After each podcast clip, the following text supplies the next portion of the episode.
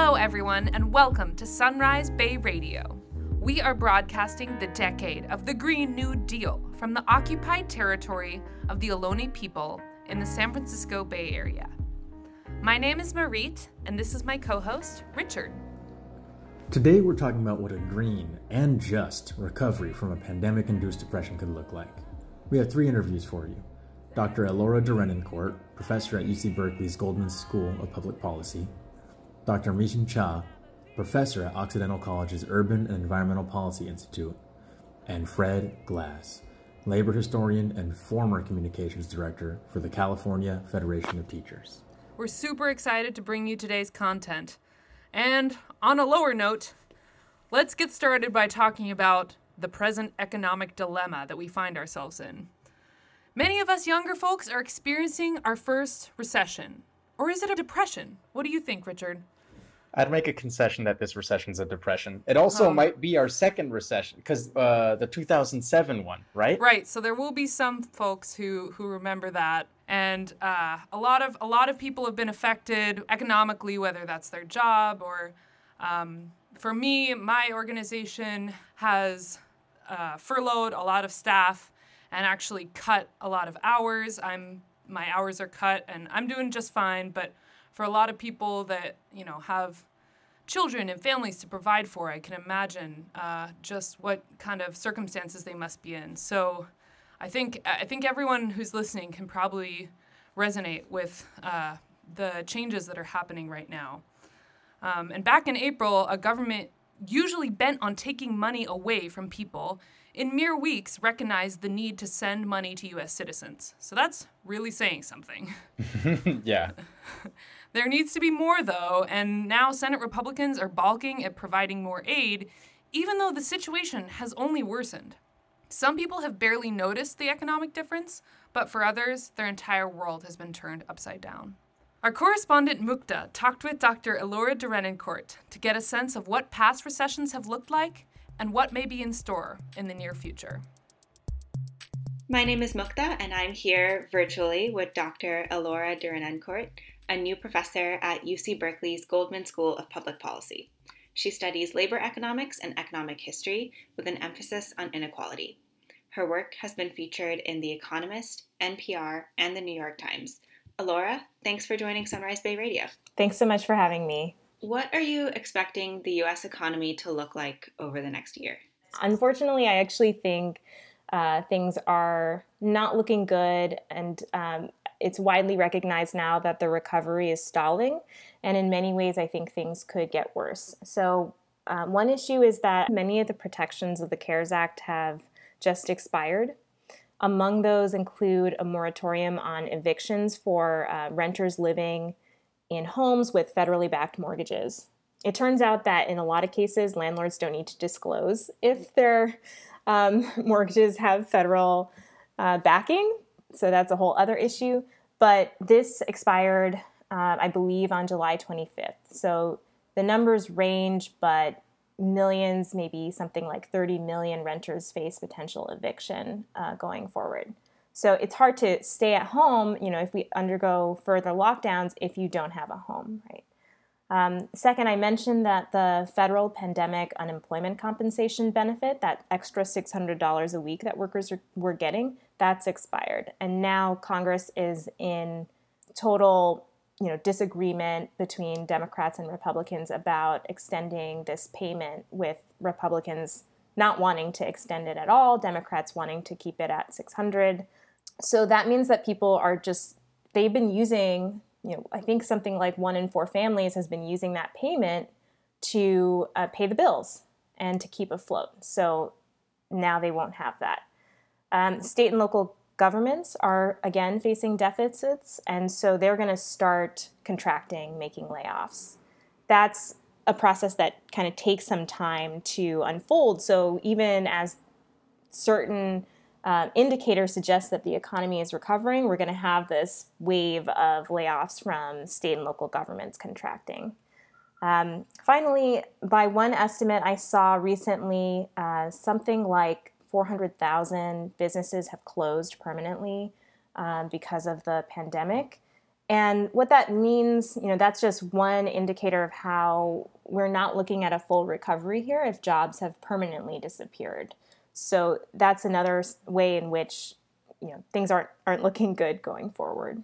One of the most frustrating things about watching this situation unfold is how preventable it was. Uh, not just the economic relief in, in terms of how generous it could have been, but just the underlying health crisis. Um, so, you know, I don't know the exact number, but you know, the majority of deaths likely could have been prevented or something very close to that. Who will be worst hit by the present and future economic crisis? So, going into this crisis, I would say that inequality in the US was already so acute that you know, we're at a point where most people are going to suffer um, from the unfolding crisis. But of course, the people who will be most uh, badly hit are those who are who are the most vulnerable uh, and the most left behind. And by that I mean, um, for example, workers in low wage sectors. They're kind of facing two potential uh, paths here. One is that they work in the part of uh, the low wage sector that's rapidly contracting, so in person retail, for example, um, which is just evaporating before our eyes or uh, they work for Amazon or one of these uh, larger online retail employers. And so, in, in these cases where workers are deemed essential, uh, if they're, for example, working in, in grocery stores or in um, delivery, that means that they have to work during a pandemic and uh, that means that they're at risk in terms of health. So uh, there's a really fantastic recent article by economist uh, Suresh Naidu in The Nation where he says, you know, when you have essential workers who have no power relative to their employers, you're pretty much in a forced labor situation. Um, and you know, the key tool that workers have to defend themselves has been unions, and unionization in the US is at an all time low, something like 7% of private sector workers. So I think what we've seen recently with the wave of teacher mobilizations around schools reopening really shows that union power. Um, Chicago Teachers Union, I think they pretty much, you know, it was enough to call a potential strike vote um, and very quickly uh, the city kind of conceded and schools have moved online for the fall. But most workers, private sector workers, they don't, they simply don't have that kind of um, power. So, um, you know, one example of this is Amazon has ended, they had a temporary unpaid leave program uh, for workers who were exposed or, or had a family member fall ill or got ill themselves from coronavirus. They've ended that program now. Workers are expected to come back. Um, so in that case, you know, we need a system where workers have some kind of leverage uh, in order to um, demand safe and healthy working conditions. Um, second, I want to point out that um, there's also kind of a racial and ethnic inequality dimension to this. So, black and brown workers are overrepresented in essential industries, they're also um, less likely to be able to work from home. So something like 20% can work from home versus 30% of workers overall. Um, also, the average black and brown household has approximately one ninth uh, the average, the wealth of the average white household. So, in times like this, when people are having to rely on savings, these families don't have anything to fall back on. Um, so, this is these are just you know a few of the ways that um, the crisis is going to kind of worsen already pretty bad uh, inequality in our society. How will this compare to the Great Depression and the 2008 financial crisis? And for those of our listeners who weren't yet in the workforce in 2008, could you describe what it was like for those struggling to find work at that time? So, in terms of magnitude, the current crisis is actually much worse than the Great Recession. Um, it's called a recession, and there are sort of debates around what to call it because of how quickly it unfolded. Uh, so, a, a, lot of the the labeling of a recession has to do with how long the um, you know, health of the economy doesn't look good. But here, this was just a flash drop in employment due to the shutdowns. And in April, unemployment reached basically reached Great Depression levels. Um, the jobless rate has fallen slightly, but we're, we're just nowhere near recovered. Um, so, two relevant facts I think about the Depression and the Great Recession are um, one, the Depression worsened social mobility. So, there's a study by an economist, James Feigenbaum, at Boston University, where he looks at how intergenerational mobility uh, got worse as a result of the Depression. And what that means is that your outcomes have more to do with how well off your parents are than you know anything you are able to do in your own lifetime. And part of that was driven by young men basically who grew up in low income families um, having lower geographic mobility to kind of move around and get out of areas that were severely economically depressed, while men who grew up in higher income families were able to go to areas that were better off and less damaged. Um, so I wouldn't be surprised. You know, the basic idea is that you need to sort of fall back on family resources and and combine that with uh, opportunity and ingenuity in order to to weather this shock. So the fact that we have a lot of inequality in wealth and savings means that most likely we're going to see a worsening of, of mobility there.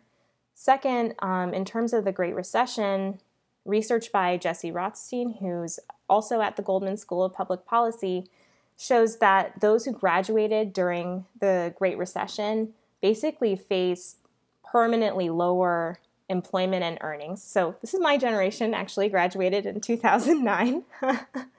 um, so we can share that. Um, they face permanently lower employment and earnings even after the economy has recovered. So that's a phenomenon known as scarring. So we've seen what's happened in the past, and that's all the more motivation to do something now uh, in terms of policy in order to, to prevent uh, these types of things from occurring. Thanks for sharing that. And yeah, it's really, I guess I, I was in middle school in 2008, and so it's really different to think about how I, how people talked about it in middle school, not knowing anything about the economy and like those strong long term impacts of that situation. Uh, and that kind of segues nicely into my next question, which is what sort of stimulus would be necessary for everyday people to recover economically from this crisis so that we can not recreate past problems. Yeah, during, you know, um, times like this, I think it's useful to actually think back to World War II.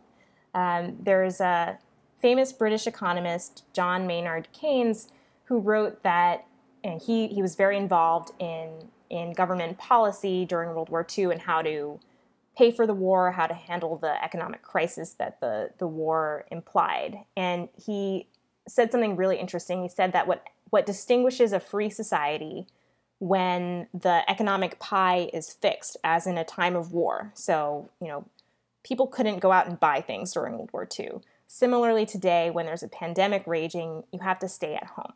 So the economic pie is fixed. And he said that what distinguishes a free society is its overwhelming concern for how that pie is distributed. So he believed and argued that a crisis like the one we're experiencing today is not an excuse to postpone necessary reforms to reduce inequality, but actually governments should go much further at precisely those times to reduce disparities. So I think that's the right philosophy and right uh, framework for responding to the crisis today.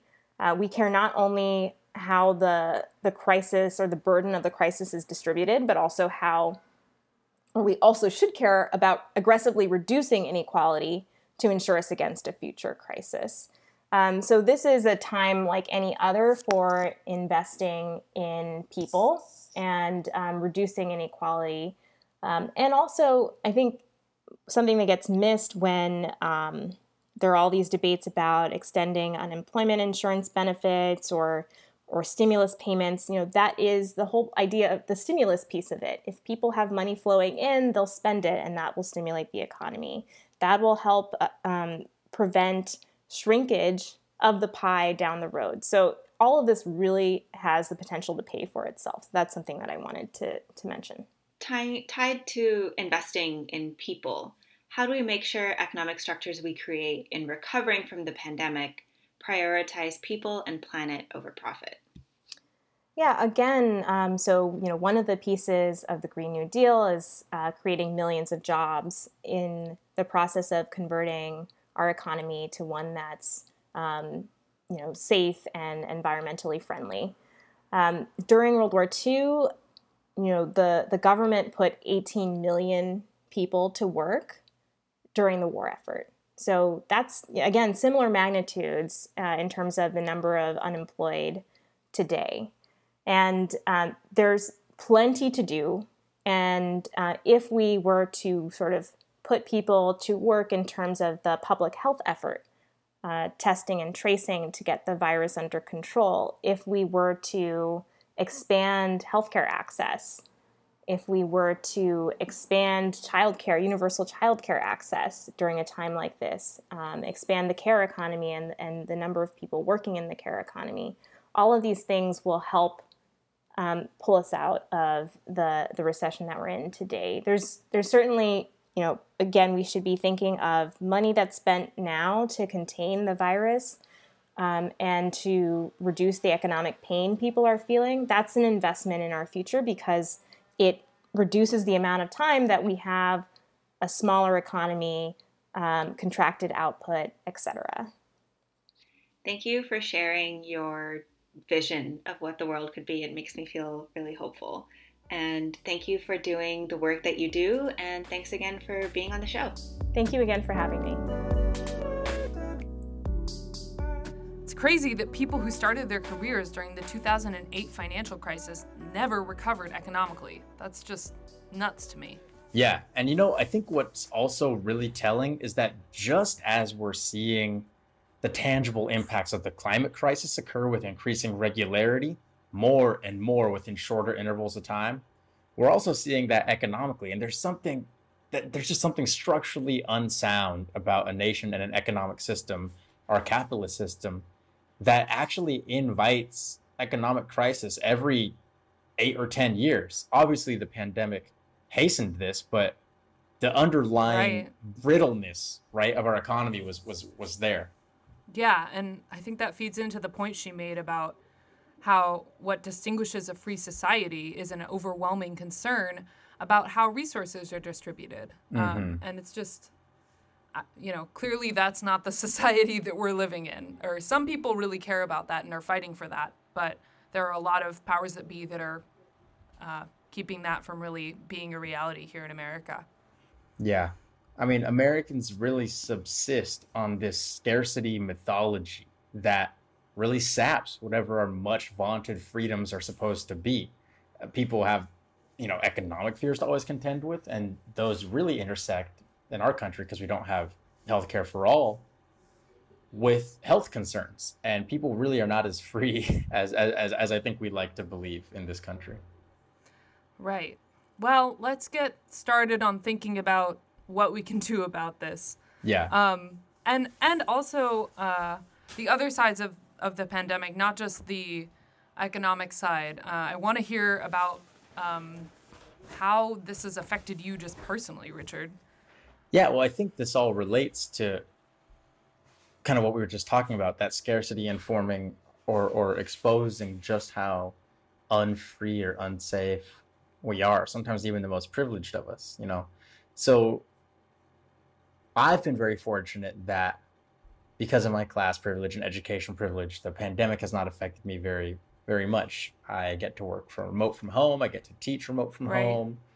Uh, you know, for the first, you know, 10 days of the pandemic, I was living my best life. But uh, I ended up falling ill with something that actually still hasn't been confirmed whether it was COVID or not. But oh, uh, damn. yeah, yeah, yeah. Wow it, no, it was it was right at the start of it, uh, right at the start of the pandemic, and it still felt kind of like a kind of like a zombie movie. Like it was surreal. Just one night, I noticed myself panting, uh, just on a regular phone call, not even talking especially long or loud, and and it worsened to the point where I, I woke up at 3 a.m. just sweating, sweating from the physical exertion of trying to force my lungs open uh, to keep breathing. It was for someone who's like been in, in relatively quote unquote good health all my life, it was a clear sign like, yeah, I'm I'm sick. Like this is something I've never felt before. But Right. yeah, what was a trip about it was, you know, eventually I mustered up the strength to call the doctor, which I actually didn't want to do because I noticed that if I was sitting still, I was just fine. But anytime I talked with someone for more than a sentence, I would get lightheaded and faint and actually have to, I would take a nap. I, I guess pass out. I would fall asleep for 30, 40 minutes. But I saved up enough oxygen to call, you know, the doctor, and they said that they couldn't or wouldn't test me. There simply weren't enough tests to go around, and because I had no risk factors and I was too young and strong, uh, they were not going to test me. And my dad, who was 50, got the same answer. So I don't know what the cutoff point was for getting tested, but I know that there were probably a lot of people in those early weeks who just were completely boxed out of um, the whole testing Right. Yeah process what they did do was because i described my symptoms they were like yeah that sounds real so they they Oh my god. yeah they FedExed me an inhaler and they were like yep call us in a week and you know make sure you're still alive and uh and the inhaler helped a little bit but it was really uh illuminating for me for someone who has health insurance was continuing Right. to make income had paid time off and i still was a helpless Yeah. just i was just a helpless sick person for those two weeks you know and and even the insurance and everything didn't really protect me all that protected me was just kind of luck and and the oranges i was picking from my backyard that i'm, I'm i think saved my life but i don't know Oh my god. you know yeah so um yeah i think again we keep seeing these stress points and fracture points in our health and economic infrastructure where even those who are purportedly free even those who are purportedly safe whether through insurance or economic stability or what it's all just one tip of the thimble away from from from real chaos Right. And and the fact that you know, during this period police and military budgets have been, you know, increasing while Mhm. social services like public testing, for example, have been slashed or protections for the environment uh, is just insane. Yeah. Um, when when when people with health insurance and with people with privilege and people who can work from home are having trouble, um, you know, what does that say about the people who don't have all those things? luckily, uh, this week, Congress is introducing something called the Thrive Agenda. I don't know if anyone else has has heard about this, but it's a a plan to really transform and heal and and renew the country by investing in a vibrant economy. And it's a cohesive, progressive platform that has a clear vision for both the climate, economic, and the racial justice solutions that that we need.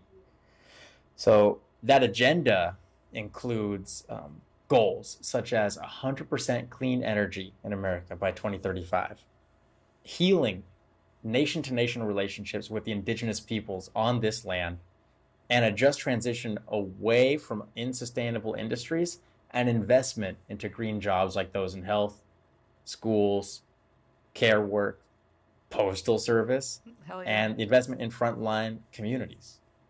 wow, where do I sign? I know, right? Yeah, let's hope it makes it through. And, you know, earlier in the pandemic, uh, a whole group of researchers and policy experts and activists, they wrote a green stimulus plan that would sustainably and justly recover us from this current recession. And a lot of those ideas were what made it into the Thrive Act. So our team sat down and talked with Dr. Mijin Cha, who was actually one of the co-authors of that aforementioned green stimulus plan. Thanks for being on the show. Thanks so much for having me. We were really excited to learn about the Green Stimulus, especially because it supports the framework of both a Green New Deal and a People's Bailout. But just for our listeners who haven't heard of it before, can you tell us a little bit about what the Green Stimulus is and how you envision it will be implemented? Sure. Um, so it's as you stated, it's uh, definitely aligned with the Green New Deal and the People's Bailout. Um, and the idea is that uh, you know, as we enter this post-COVID world, we will need stimulus, um, which we saw a couple rounds of in Congress already. Um, and the idea being that if we're going to have stimulus, we should have stimulus that actually stimulates an economy that is more just and more equitable, and also will help us address the climate crisis. So basically, it's a set of ideas that can be implemented that both decarbonize but also create good jobs that are good quality jobs um, that will help reduce inequality and also make sure that people have work um, in this time when we're going to see really high levels of unemployment. And uh, when we think about how it could be implemented, I think one of the great things about the green stimulus is that it really builds on work that is currently being done. So, you know, there is energy efficiency and retrofitting happening, for instance, but it's just we would we just recommend on a much larger scale. Um, and I think the other great thing about the green stimulus is that it is a, a menu of ideas that will create work all across the country. So we know that there are buildings everywhere that need to be retrofit. We know that there's solar and wind that can be built out everywhere, public transportation, um, and other things that we can do that will help both decarbonize our economy but also build a more just, equitable future. Um, and of course, we, you know, all of these are meant to be implemented as soon as it's safe for us to be outside again. How will the green stimulus help us recover from the economic recession that we're facing right now? So I think when we talk about these things like a green stimulus or the Green New Deal, you know, they're fundamentally economic plans that are job creators. Um, there's a ton of work that needs to be done to decarbonize our society and our economy. Um, and we should be investing in those kinds of things like retrofitting, um, renewable energy build out, public transportation, um, than what we're doing now, which is doubling down on fossil fuel infrastructure. We know that fossil fuels by nature are a finite resource um, leave alone the climate crisis. But we also know that we are in the we are already in a climate crisis, um, and we really need to be thinking about how can we start to decrease emissions meaningfully. Um, and so the green stimulus is a plan to is fundamentally a plan to put people to work. And it's just that the work that they'll be doing will also help us meet our climate goals. Um, so it's a much smarter way of investing. I think it's a much uh, more equitable way because there are specific job quality concern, job quality controls in our stimulus. So what we don't want to see is a bunch of bad paying jobs that are low quality being created, right? We want to see good union jobs that are being created that help people into the middle class and also will help stave off the worst impacts of this economic crisis that will come from COVID. So, in terms of what the work would look like, you know, we talk a lot about climate jobs or green jobs, but really it's more that we'll have new work. So, not necessarily new jobs that will need entirely new skill sets and entirely new workers, right? So, for instance, for folks that build pipelines, now maybe they build public housing, green green public housing. Um, and so, in, in, terms of the type of work that will need to be done, I think one of the great things about the green stimulus is that, again, it is rooted in existing programs and existing I- ideas. So, a lot of things that you'll hear from people who are not, I would say, aligned uh, in thinking in terms of carbon emissions are things like carbon capture and sequestration or renewable gas, all these things. These are technologies that have not yet been developed, right? So instead of wasting a bunch of money on things that will just continue our carbon infrastructure, we really have a moment now where we can invest in an infrastructure of the future. And that infrastructure is more efficient, it's fueled by renewable energy, um, and it is just a way for us to get into the future. Um, and you know, when we talk about just transition, I think one really important question is what are we transitioning into, right? So we we hear this term, I think, increasingly more frequently. Um, and I think it's a moment for us to really think about what do we want our world to look like, right? As we transition away from fossil fuels, what are we transitioning into? And the green stimulus and the people's bailout and the Green New Deal, you know, we're transitioning into a world that is more just, that is more equitable, and will also be low to zero carbon. Um, and I think that is a future that is exciting and I think is more uh, economically secure um, and also helps us stave off the climate crisis, which we all, I mean, it's 100 degrees in LA today. So um, it's definitely here and it's definitely something that we have to address. Thank you for sharing that. That vision of, of more just future is really inspiring for me to hear. In your, in your report that you wrote last year, you discussed the need to address carbon reduction in a way that accounts for the quote unquote climate gap, otherwise known as the disproportionate environmental and economic burdens that have been placed on communities of color. How do you imagine a just transition could incorporate racial justice? So, I very firmly believe that there is no climate justice without racial justice, right? We cannot ignore racial inequality, economic inequality, and say that we are advocating for climate policies right? There's no distinction in my mind that the way forward is a socially and economically just path. Um, and what does that mean in terms of just transition? You know, we are at this moment where there's a lot of momentum around defunding the police uh, or rethinking what um, policing looks like. And I think that's so important, not just for public safety, but for climate concerns, right? We always talk about the importance of protecting frontline communi- communities. Um, and they're frontline because we say that they're hit first and worst with the impacts of climate change, and they also don't have the resources necessary to deal with the impacts of climate change. Well, if we think about that framework, then what does it really mean to protect frontline communities? And frontline communities are often communities of color that are bearing the burden of this police violence. So we cannot really talk about protecting frontline communities without thinking about things like defunding the police and redirecting those resources. You know, the LA city budget, for instance, 54% of it goes to the police department. Well, what would that look like if that money actually went to schools and to housing those that are unhoused and to actually things that help us build not just a much more just world, but a low carbon world, right? Like we could use that money in like 9 million different ways that I can think of that would be better than militarizing our police department. So when we think about racial justice and just transition and climate change, you know, again, if we think about what are we transitioning into, and a just world means that we address racial justice as fundamental to climate justice. And I really believe there is no way forward on climate change without addressing racial and economic injustices you know, a lot of environmental justice communities talk about extractive economies, right? And there's natural resource extraction, of course, but that's also talking about extraction of labor and extraction of people. And when we think about moving from extractive to regenerative, we need to stop extracting people, which means that we need to stop this prison industrial complex. And so the idea of a regenerative economy is that we stop extracting resources, we stop extracting labor, and we stop extracting people. So in that context, I think there is just no way forward without considering racial justice in, in within climate concerns. California is a really wealthy state with a lot of well meaning liberals, but we have our own very deep structural racism here as well. What role do you see California specifically playing in a just transition, and what could a green stimulus mean for our state? Mm-hmm. You know, I think the problem of the well meaning liberals is widespread. Uh, I did my PhD in London after my law degree, and then I lived in New York for a long time. So, really liberal centers that have all these problems that we're trying to eradicate, right? Like the inequality in a city like LA is insane. Um, and when we think about people think of California as being this liberal haven. Um, and in some ways, I think it's true, right? I think that some of the th- policies they have, particularly about integrating undocumented workers and in families, are great. Um, you know, there are these climate goals that are great. But if we look at something like cap and trade, like this is a terrible idea. And as you're seeing it manifest in a way that's not it's not working. One, there's not as many emissions reductions as we think that there should be.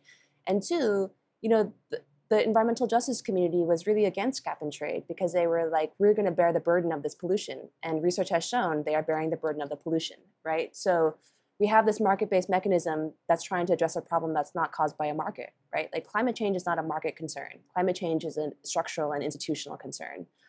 Um, I think so. I think that all that to say, California, we have our own baggage and we have our own problems um, that are replicated across the world. Um, I think one thing that is very interesting about California is that you know we do have the fifth largest economy in the world. So that if we were to do things that were really progressive, like electrify all of our vehicles, electrify all of our buildings, we can have an impact outside of just the state. And you saw that a little bit with, you know, our cars are a little bit cleaner than other states. And so, because our market is so big, it makes sense for auto uh, manufacturers to make more of the low emissions vehicles than to have different vehicles for different states, right? So, using the market potential of California to drive some of this green infrastructure, green products, I think is a role that we can play. Um, I think that you know, you, the other role that California can play is really leading the nation in an equitable climate future, right? So I wish in my dream, you know, we would admit that cap and trade sucks and try to replace it with something else um, and really lead the way to an equitable climate justice future. Um, but I will also say that the work that's being done on the ground by environmental justice groups and climate justice groups is amazing. And I think that there are a lot of lessons that can be learned by folks that are on the ground that are fighting for these um, fighting for these things, and they're winning, which I think is really exciting. Um, so I would export maybe those things from from the states. Could you go into a little bit in more detail how cap and trade hurts frontline communities and like how that mechanism doesn't work, I guess, the way it's intended? So what the concern was of environmental justice communities, so you know, cap and trade is that you set a cap for carbon emissions and then you issue permits up to that cap. So if you have a business that emits, let's say 10, this is not the right word, but like 10 tons of carbon dioxide emissions per year, you have to buy permits to let you emit 10 tons of carbon dioxide per year. It's a way to raise revenue, um, but the concern is that, you know, and which we're seeing happening is things like offsets. So you don't have to necessarily reduce your carbon emissions, but you can like plant a bunch of trees somewhere else, and then that counts as your carbon budget is filled. Um, you know, the concern is that basically it gives you a right to pollute. And when you can pay to pollute, we can think about what communities are impacted. So the environmental justice communities, you know, they're still hotspots, right? They still don't have um, that meaningful co-pollutant reduction in their communities. And there is a set aside, which is I think is about 35% of cap and trade revenue has to go to disadvantaged commu- communities. But the standard is that it has to go to the benefit of these communities, which means that you could do like high speed rail that would go through, say, Bakersfield, and that would be considered a benefit to Bakersfield, rather than investing directly in Bakersfield or directly in projects that will that are in Kern County, that are in Bakersfield, that directly reduce emissions and also create jobs for people that live there. So I feel like again, you know, it's a market-based solution and we don't have a market-based problem. So the solution does not fit the scale of the problem and the scope of the problem. Um, and I hope as we go forward, we, you know, there's a lot of momentum around a carbon tax, which I think is equally misguided. Um, the, you just we're just not going to get the emissions reductions that we need through market-based mechanisms, and they always have regressive impacts. So they'll always hurt communities that are already being hurt. I have to be honest, I've been doing this for a long time, probably longer than you all have been alive. um, and I feel that, especially in the last couple of years, not a lot of hope, I'll be honest. Um, and I, I saw somebody say, uh, you know, we should stop asking what gives you hope and instead ask what gives you courage. And I thought that was a really helpful framing, like what gives me courage, courage to fight. Um, and I have to say, honestly, you know, groups like Sunrise are really inspiring. You know, like the climate strikes are really inspiring. Like young people who are engaged, but also the demands that you have are are really, really will meet the the you know the demands that you have really do rise to the occasion. You know, it's not these mar- neoliberal ideas. It is a transformation of our system, which is exactly what we need to do to fight the climate crisis. Um, I think the sophistication with which the youth-led movements have have shown is really inspiring. Um, and I think that you know in the la- these last couple of weeks, seeing all these people in the streets, I am actually starting to feel some stirrings of hope. Like all these people in the streets for more than one day, you know, going on weeks now. When was the last time that has really happened? Um, and I think that it's so I just think it's so inspiring. And the climate strikes as well, right? It wasn't just one strike, it was like a sustained movement. Um, and I really think that if we if we look to young folks, um, the dedication, the like righteousness, the the way that you all like build movements, I think is really inspiring. Um, so I would say that looking to what's happening now in the climate movement is really a moment of both courage and hope.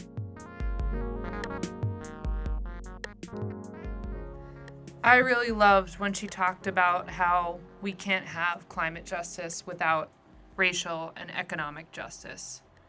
Exactly. And this is the drum that we'll keep on beating over here at Sunrise Bay Radio. you know, is all of these are connected. They yes. the problems started in concert and we're gonna fix them in concert, you know. If if we actually valued our workers' labor and valued people of color's lives, black lives, then we wouldn't be able to expend resources in the way that we do, the unsafe way that we do, that thereby accelerates climate injustice. So yeah, that was right. I, I, I love that point. And part of like protecting frontline communities is defunding the police, right? Yes, I love that too. Um, and and just the idea that you know it's so obvious right now that what America needs is jobs and everybody loves jobs. That's an easy sell to, you know, people who typically don't vote for the progressive agenda. And it's like, how can we bring them in? Because this seems like such an easy sell. You know, it's exactly. like let's let's let's create new jobs, and they'll be low carbon jobs, and they'll be good paying union jobs. Exactly. That's like harkening back to, to the prior interview. You know, freedom and democracy really exist on a bedrock of economic mobility, right? And that's why I think the language that the climate movement has been adopting and continues to adopt of new deals or green stimulus is so effective and compelling and accurate because by radically altering our budget priorities, we can radically alter the world. We can create new jobs, like you said, Marie, that are low carbon and kind of, you know, feed two birds with one scone, as they say. The nonviolent version of that saying. Yeah. I haven't heard that. That's I- amazing. I love scones. Yeah, I And got in birds. trouble at work for two birds and one stone, so we're we're two, we're two birds, one scone now. changing times yeah um, I, I think it also is important to note that you know when when if we go back to talking about the new deal um, that wasn't a very popular policy but it turned out to really give all these boosts um, to the country in these areas that that um, people really needed it, like uh, the um, conservation corps and all these cool jobs programs um, Yeah. that still exist today, and I think could really use more funding and more momentum behind them, and all that would be really, really great to see. Uh, the question is sort of how do we how do we build how do we get all the people on our team and um, asking for this change? Wh- what are the tools in our toolbox? You know.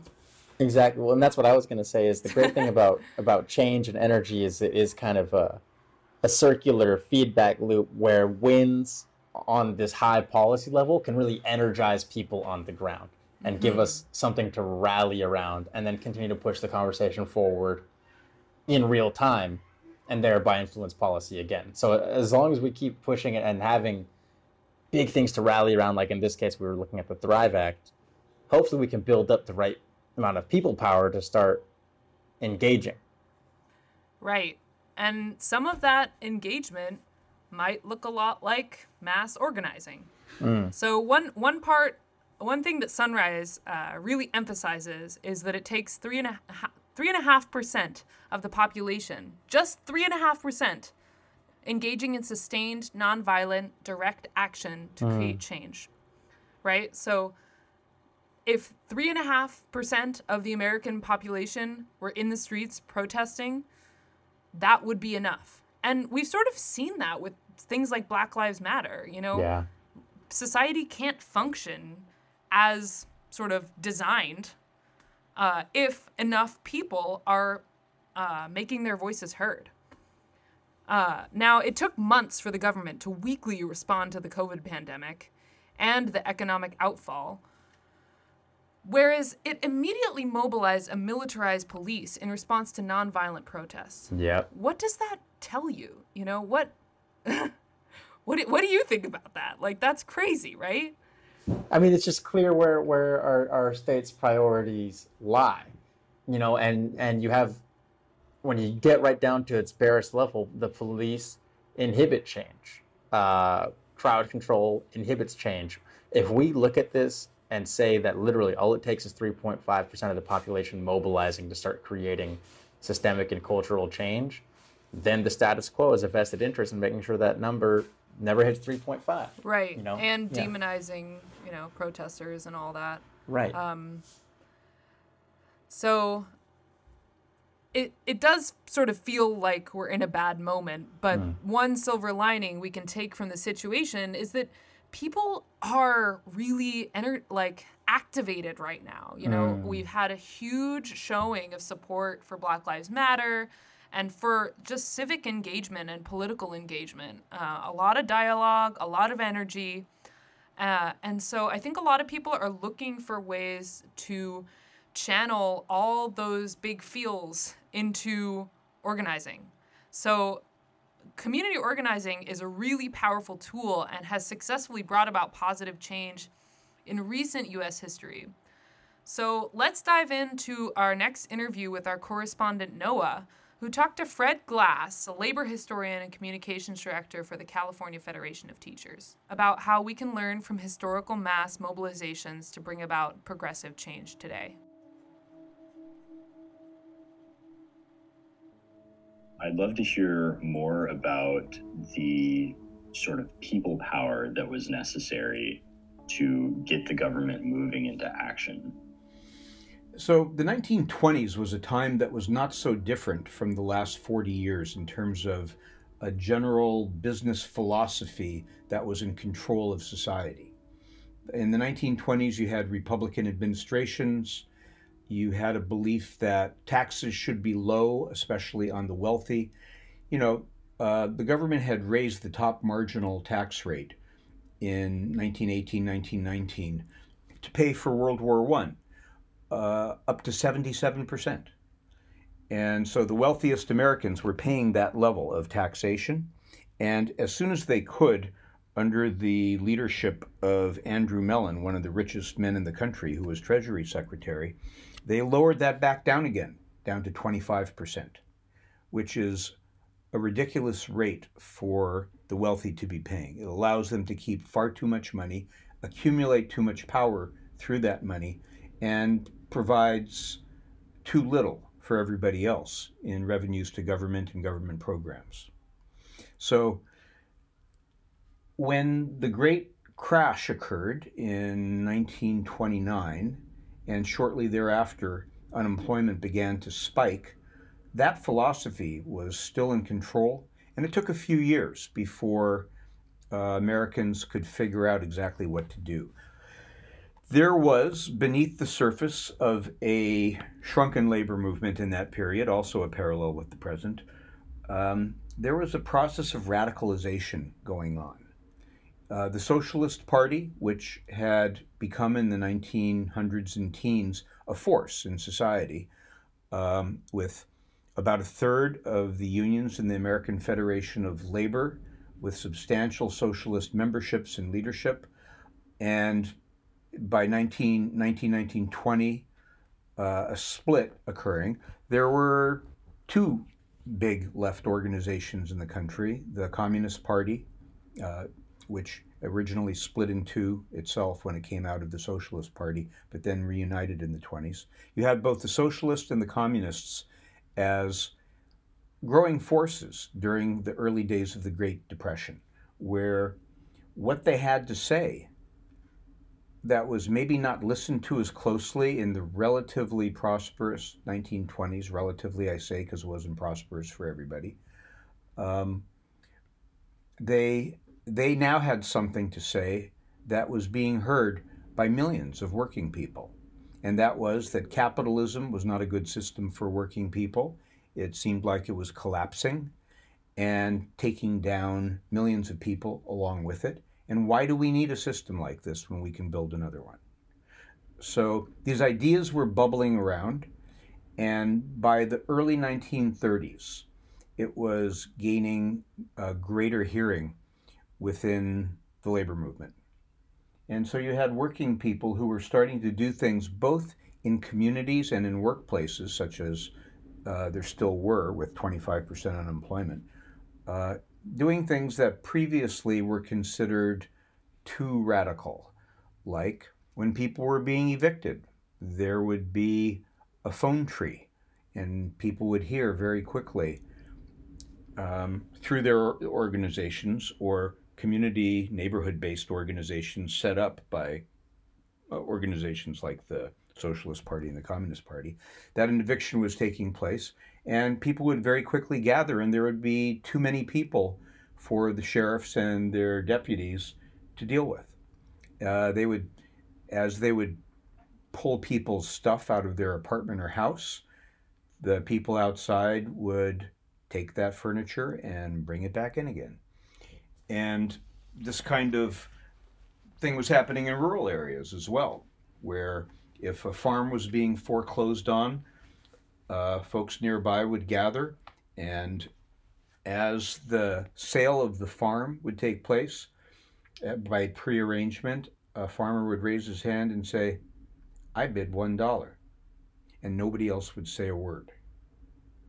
And that would be a clear signal that this farm should continue to belong to the people who were being foreclosed on. So those kind of radical tactics were going on outside the labor movement. Within the labor movement, there was a, a growing militancy that um, sort of hit a peak in 1934 when there were three general strikes of American cities San Francisco, Toledo, Ohio, and uh, Minneapolis, St. Paul, where the entire cities were essentially shut down. And for a few days, workers ruled the streets and the workplaces. It was all, there was also a general strike of the entire textile industry from Maine down through the South. Ultimately, that was unsuccessful. It was a failed general strike. But between that event and the citywide general strikes, which did have more successful conclusions, working people began to realize what kind of power they potentially held within their hands when they organized themselves. It is not a coincidence that a year to the day after Bloody Thursday, this was the day in San Francisco, July 5th, when Howard Sperry and Nick Bordoise, two strikers, were killed by police. Um, this was the spark that kicked off the general strike uh, during a maritime strike. It's not a coincidence that it was a year to the day later that Congress passed the National Labor Relations Act, which for the first time created federal laws governing workplace negotiations and conflict resolution. So I think you can see a direct connection. It took a year because Congress doesn't act instantly often, and this was a big piece of legislation that had to deal with a lot of opposition. But um, it was it was a substantial piece of legislation that guaranteed worker rights that would not have happened. It didn't spring full blown out of Roosevelt's head when he signed it. It wouldn't have happened had it not been for the patient organizing and the execution of the tasks that it takes to organize over time that preceded the law. I wonder, from uh, your perspective, what are um, the things that a environmental movement can do to build better relationships with local labor unions? I'd say there are two things. When the unions need help, we should be there to help. Uh, the most dramatic way, I suppose, is a strike. Um, but strikes don't happen every day. And there are other kinds of issues that unions are involved with all the time legislative, political, um, organizing, uh, organizing unorganized workplaces. So these are all things that people who are not in the unions can help with. You have to be there for people. I think one of the most important things that organizations, broadly speaking, on the left can do is to form coalitions based upon their common interests. That doesn't mean that the common interests are going to be equally felt at all times by all partners. Sometimes it's um, we need to go out there and help people who are not quite like us and who are suffering from different kinds of problems that we do, but who, broadly speaking, do share the same interests. So that means working people. To me, as somebody who comes out of the labor movement, um, we all share an interest in having uh, clean oceans and skies and land, and uh, we all share an interest in having a good public education system so our children can learn uh, about the world properly and uh, move on from there into uh, opportunities post school. Uh, we need good, clean transportation systems. We need uh, a public health system that uh, is not like the fragmented mess that we have in the for profit non system uh, that we have today under capitalism.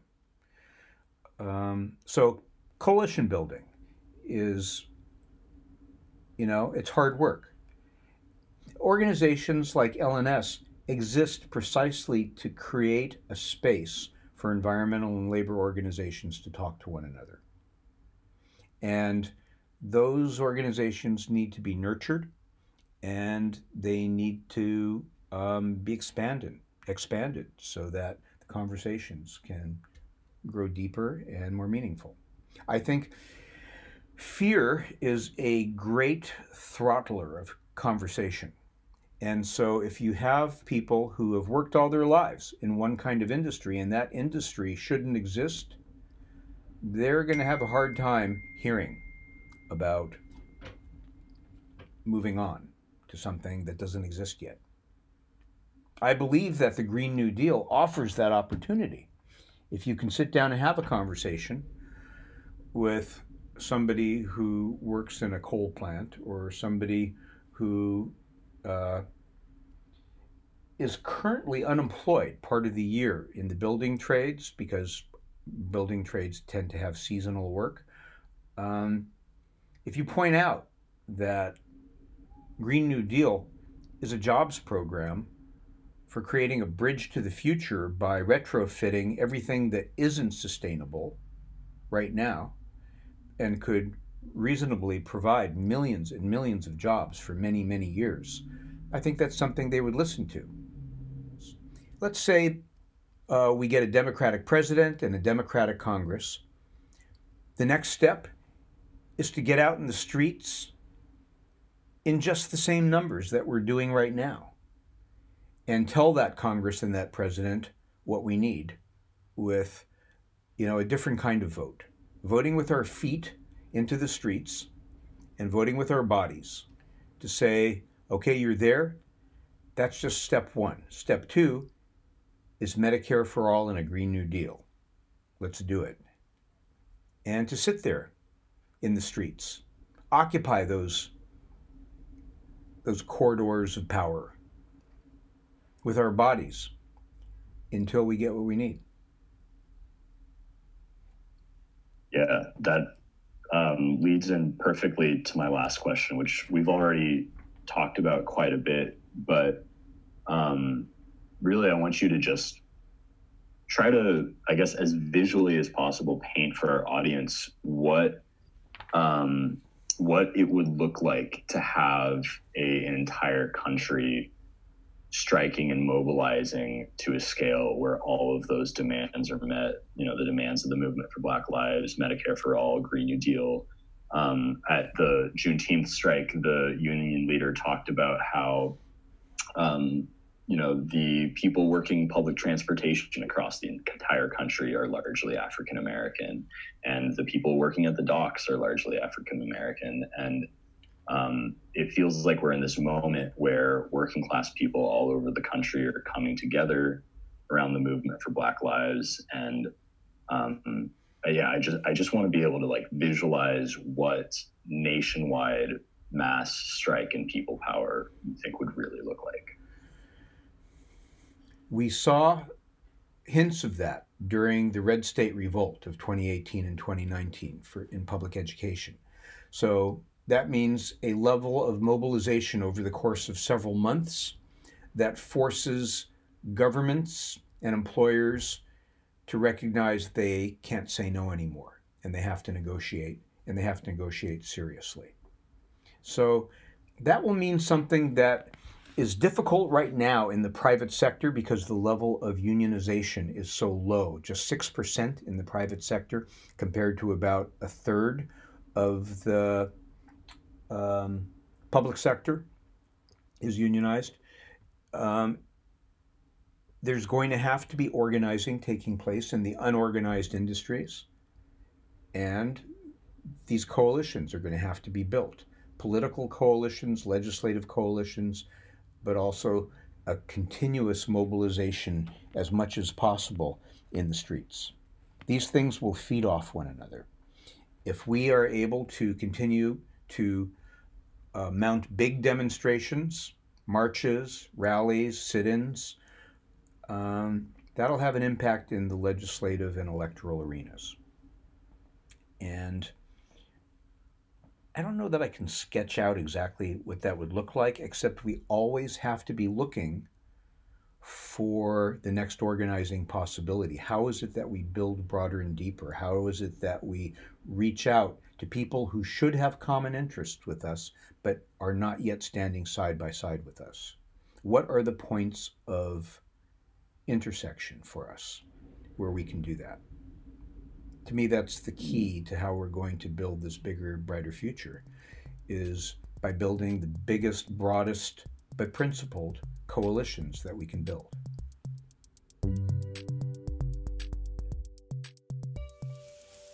Wow, I love hearing from organizers and people who are really rooted in that whole legacy because uh, that's the legacy that time and again continues to produce change, right? And it is about organizing. The the Black Lives Matter uprisings have been going on for over a decade now, but thanks to the confluence of circumstances this summer, are really becoming highly organized, cross-class, multiracial, people who have no vested interest themselves as white people in these issues are taking time and money out of their own day to get out there and keep mobilizing people.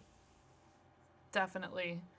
Uh, and I think it's a an awesome example about how building coalitions is such a key part of organizing.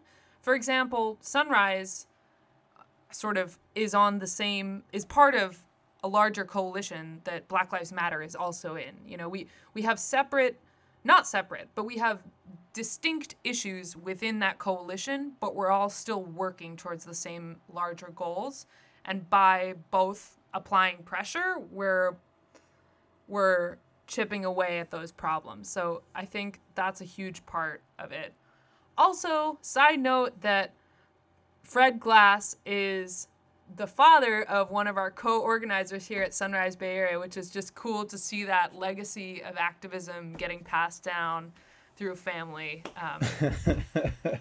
definitely, definitely very cool. You know, you're reminding me actually.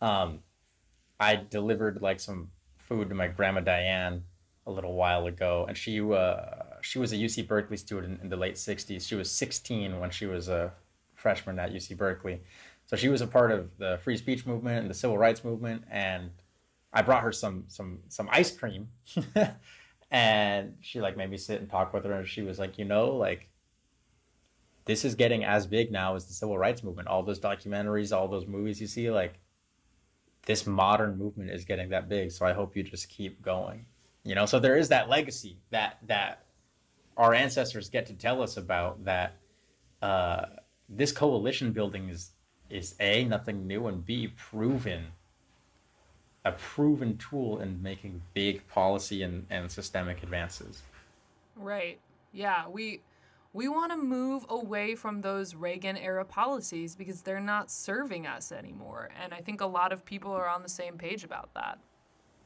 Exactly. All right.